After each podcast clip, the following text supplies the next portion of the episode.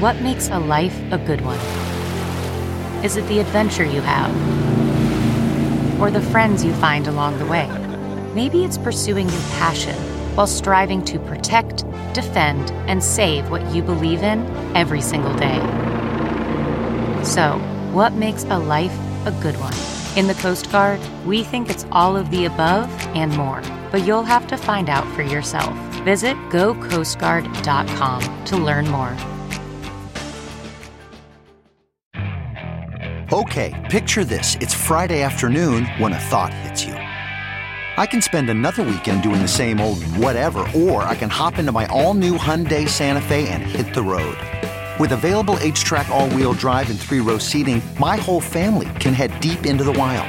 Conquer the weekend in the all new Hyundai Santa Fe. Visit HyundaiUSA.com or call 562 for more details. Hyundai, there's joy in every journey.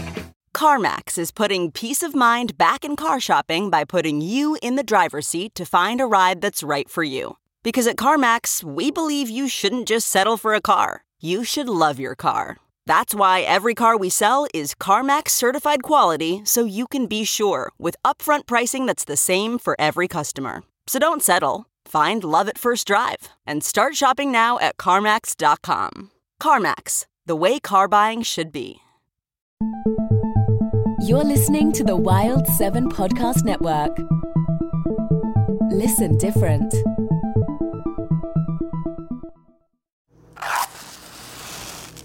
Oh, for a muse of fire that would ascend. It was the best of times. It was the worst of times. Because men groping in the Arctic darkness had found a yellow metal. I expected this reception. All men hate the wretched. If I loved you less, I might be able to talk about it more. Lord, I thought we were through with those Martians. You are now listening to Storyscapes on the Wild 7 Podcast Network.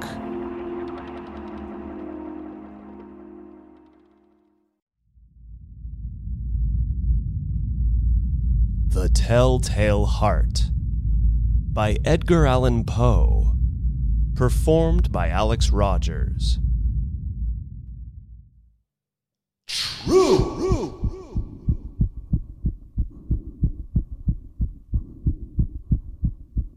Nervous. Very, very dreadfully nervous I had been, and am. But why will you say that I am mad? The disease had sharpened my senses, not destroyed, not dulled them. Above all was the sense of hearing acute.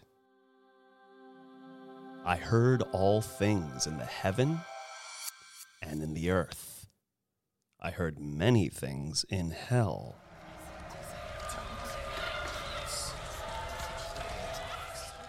How then am I mad? Hearken and observe how healthily, how calmly I can tell you the whole story. It is impossible to say how first the idea entered my brain, but once conceived, it haunted me day and night. Object there was none, passion there was none. I loved the old man. He had never wronged me. He had never given me insult. For his gold I had no desire. I think it was his eye.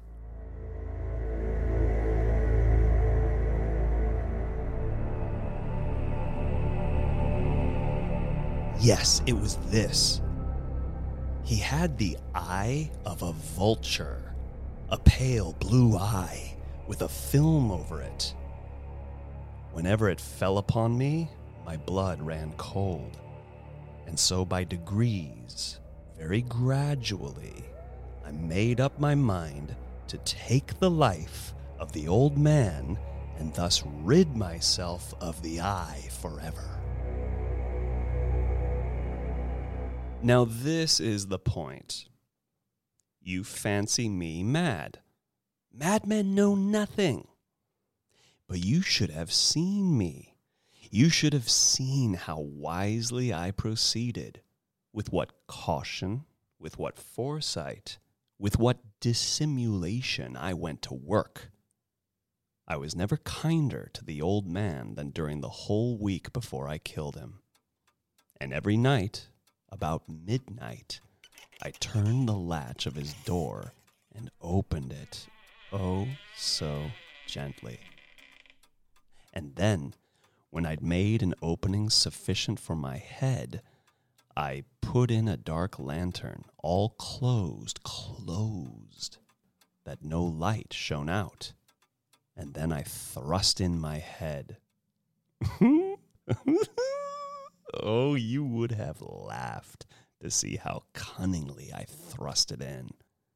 I moved it very slowly, very, very slowly, so that I might not disturb the old man's sleep. It took me an hour to place my whole head within the opening so far that I could see him as he lay upon his bed. Would a madman have been so wise as this? And then, when my head was well in the room, I undid the lantern cautiously. Oh, so cautiously. Cautiously. For the hinges creaked. I undid it just so much that a single thin ray fell upon the vulture eye. And this I did for seven long nights. Every night, just at midnight. But I found the eye always closed. And so it was impossible to do the work. For it was not the old man who vexed me, but his evil eye. And every morning, when the day broke, I went boldly into the chamber and spoke courageously to him, calling him by name in a hearty tone, and inquiring how he has passed the night. So, you see, he would have been a very profound old man indeed to suspect that every night, just at twelve, I looked in upon him while he slept.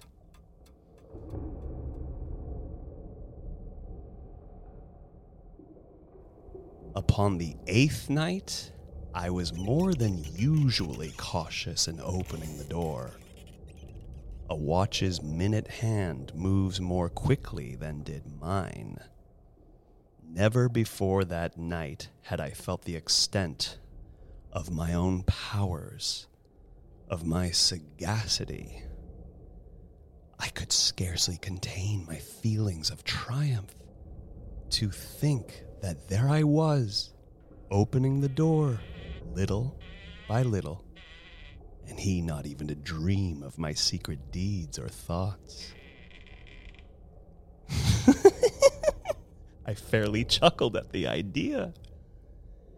And perhaps he heard me, for he moved on the bed suddenly, as if startled. Now you may think that I drew back, but no. His room was as black as pitch with the thick darkness, for the shutters were close fastened through fear of robbers. and so I knew that he could not see the opening of the door. And I kept pushing it on steadily, steadily. I had my head in and was about to open the lantern when my thumb slipped upon the tin fastening. And the old man sprang up in bed, crying out, Who's there? Who's there? Who's there? I kept quite still and said nothing. For a whole hour, I did not move a muscle, and in the meantime, I did not hear him lie down. He was still sitting up in the bed, listening, as I have done, night after night, hearkening to the death watches in the wall.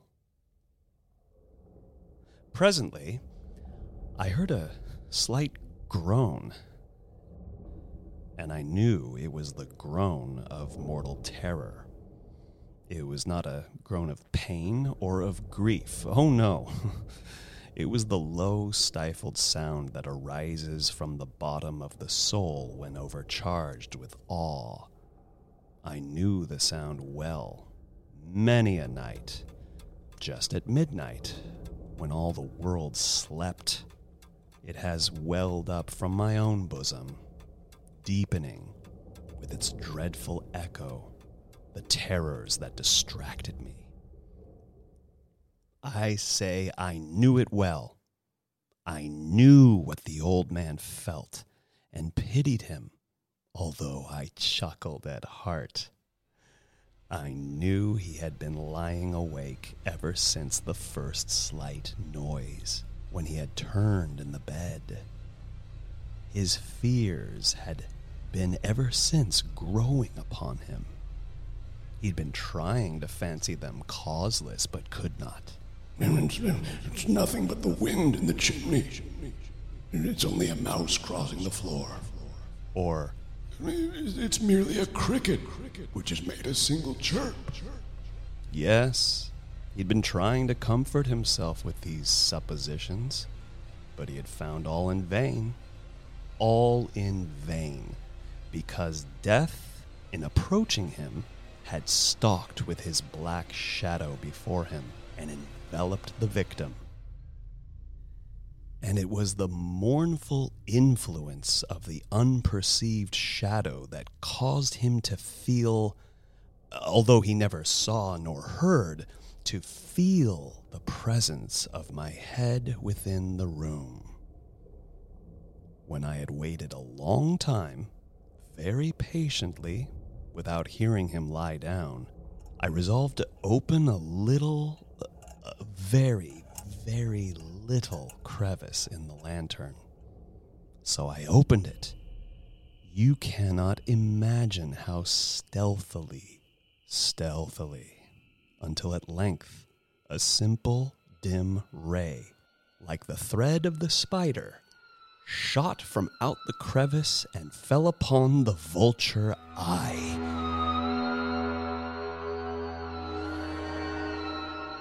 It was open, wide, wide open.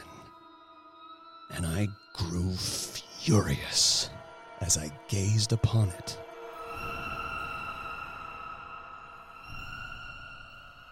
I saw it with perfect distinctness, all a dull blue, with a hideous veil over it that chilled the very marrow in my bones but I could see nothing else of the old man's face or person, for I had directed the ray as if by instinct precisely upon the damned spot. And have I not told you that what you mistake for madness is but over acuteness of the sense? Now I say, there came to my ears a low, dull, quick sound, such as a watch makes when enveloped in cotton. I knew that sound well, too. It was the beating of the old man's heart. It increased my fury as the beating of a drum stimulates the soldier into courage. And even yet, I refrained and kept still. I scarcely breathed. I held the lantern motionless. I tried how steadily I could maintain the ray upon the eye.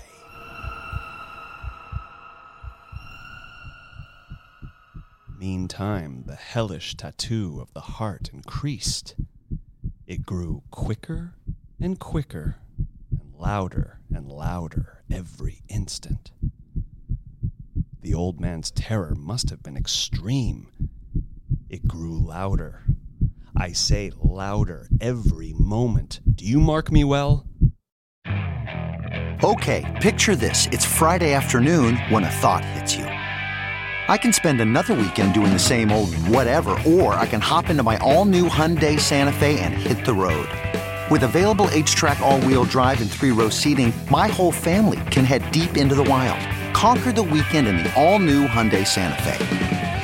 Visit HyundaiUSA.com or call 562 for more details. Hyundai, there's joy in every journey. This episode is brought to you by Philo. Do you love TV? Do you love saving money? Then Philo is your solution. Philo has shows, movies, and live TV for just $25 a month. You can even try it for free with their seven day free trial. No contracts, no commitments, no hassles, just a better way to watch TV. Never miss a minute of shows like the hit docuseries Where is Wendy Williams or classics such as Friends. If you can't get enough TV, then there's no better way to watch. Philo has more than 70 channels like BET, MTV, and AMC. And the best part, you can try it yourself with their 7-day free trial. Sign up today at philo.tv slash poppods. That's p-h-i-l-o dot tv slash p-o-p-p-o-d-s to get 50% off your first month. Okay, picture this. It's Friday afternoon when a thought hits you. I can spend another weekend doing the same old whatever, or I can hop into my all new Hyundai Santa Fe and hit the road. With available HTRAC, all wheel drive, and three row seating, my whole family can head deep into the wild. Conquer the weekend in the all new Hyundai Santa Fe. Visit HyundaiUSA.com or call 562 for more details. Hyundai, there's joy in every journey. I've told you that I am nervous, and so I am. And now, at the dead hour of the night, amid the dreadful silence of that old house, so strange a noise as this excited me to uncontrollable terror. Yet for some minutes longer I refrained and stood still. But the beating grew louder, louder. I thought the heart must burst. And now a new anxiety seized me. The sound would be heard by a neighbor the old man's hour had come. With a loud yell, I threw open the lantern and leapt into the room. He shrieked once, only once. In an instant, I dragged him to the floor and pulled the heavy bed over him. I then smiled gaily to find the deed so far done. But for many minutes, the heart beat on with a muffled sound. This, however, did not vex me. It would not be heard through the wall.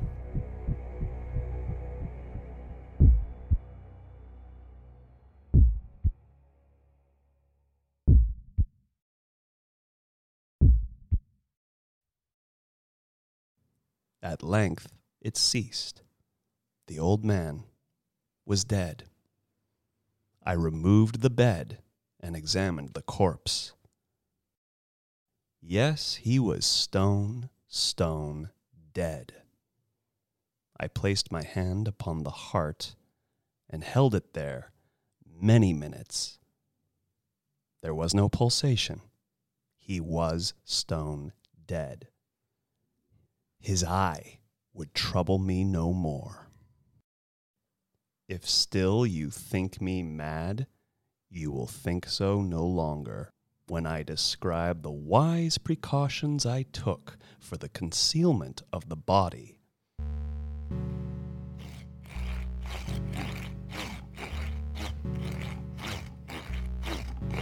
The night waned, and I worked hastily, but in silence. First of all, I dismembered the corpse. I cut off the head, and the arms, and the legs. Then took up three planks from the flooring of the chamber and deposited all between the scantlings. I then replaced the boards so cleverly, so cunningly, that no human eye, not even his, could have detected anything wrong. There was nothing to wash out, no stain of any kind, no blood spot whatever. I'd been too wary for that. A tub had caught all. Ha ha! When I had made an end of these labors, it was four o'clock. Still dark as midnight. As the bell sounded the hour, there came a knocking at the street door. I went down to open it with a light heart. For what had I now to fear?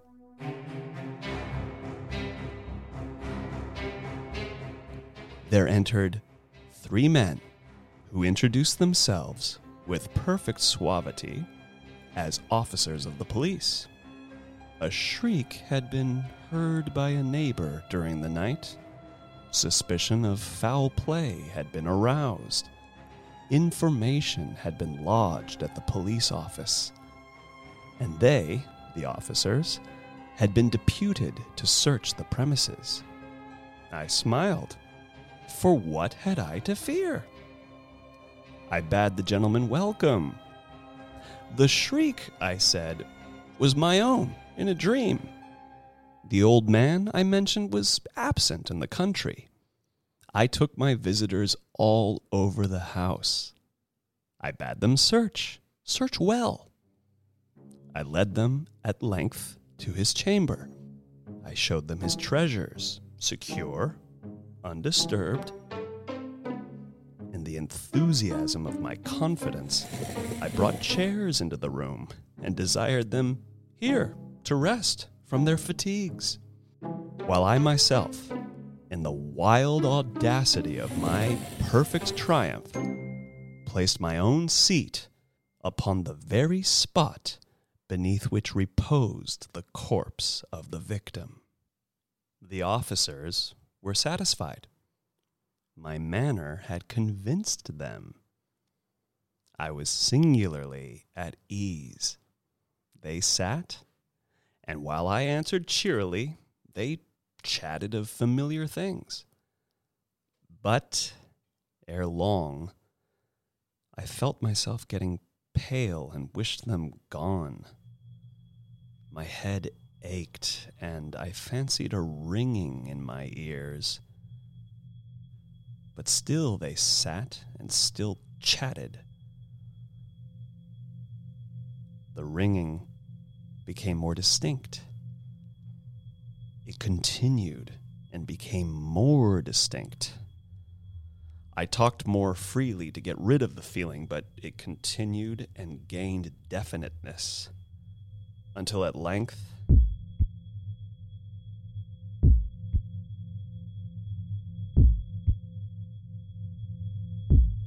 found that the noise was not within my ears. No doubt I now grew very pale. But I talked more fluently and with a heightened voice. Yet the sound increased, and what could I do? It was a low, dull, quick sound. Much such a sound as a watch makes when enveloped in cotton. I gasped for breath, and yet the officers heard it not. I talked more quickly, more vehemently, but the noise steadily increased. I arose and argued about trifles in a high key and with violent gesticulations, but the noise steadily increased. Why would they not be gone? I paced the floor to and fro with heavy strides, as if excited to fury by the observations of the men, but the noise steadily increased. Oh, God! What could I do? I foamed, I raved, I swore. I swung the chair upon which I had been sitting and grated it upon the boards, but the noise arose over all and continually increased. It grew louder, louder, louder, and still the men chatted pleasantly and smiled. Was it possible they heard not? Almighty God! No! No! They heard. They suspected. They knew. They were making a mockery of my horror. This I thought, and this I think. But anything was better than this agony. Anything was more tolerable than this derision. I could bear those hypocritical smiles no longer. I felt that I must scream or die. And now,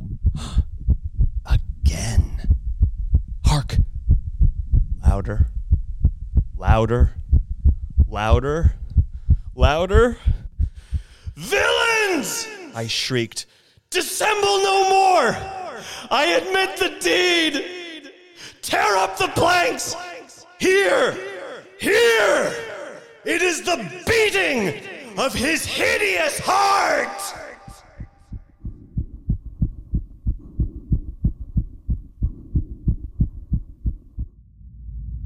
You have been listening to Storyscapes on the Wild 7 Podcast Network.